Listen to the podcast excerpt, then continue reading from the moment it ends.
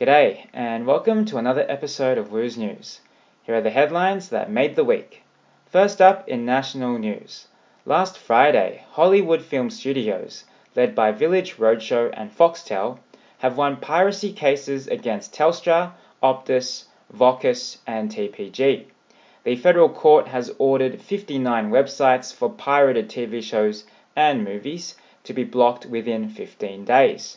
Some of the blocked sites include Putlocker, Project Free TV, Megashare, and Lime Torrents.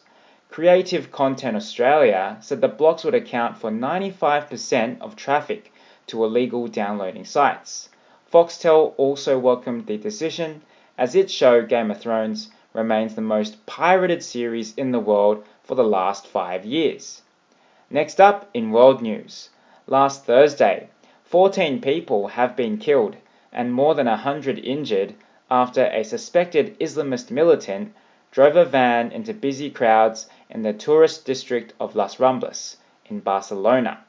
Shortly after, the fleeing assailants drove a second vehicle to the neighbouring town of Cambrils and carried out a similar attack before five suspects were shot dead by police. Foreign Minister Julie Bishop said four Australians were injured and one seven year old boy was killed. Islamic State has claimed responsibility for the attack, with the ringleader and driver of the van, 22 year old Moroccan man Yunus Abuyakub, still on the run. And finally, something wonderful. Last Thursday, Canadian woman Mary Grams has been reunited with her engagement ring after losing it 13 years ago from pulling weeds in her farm.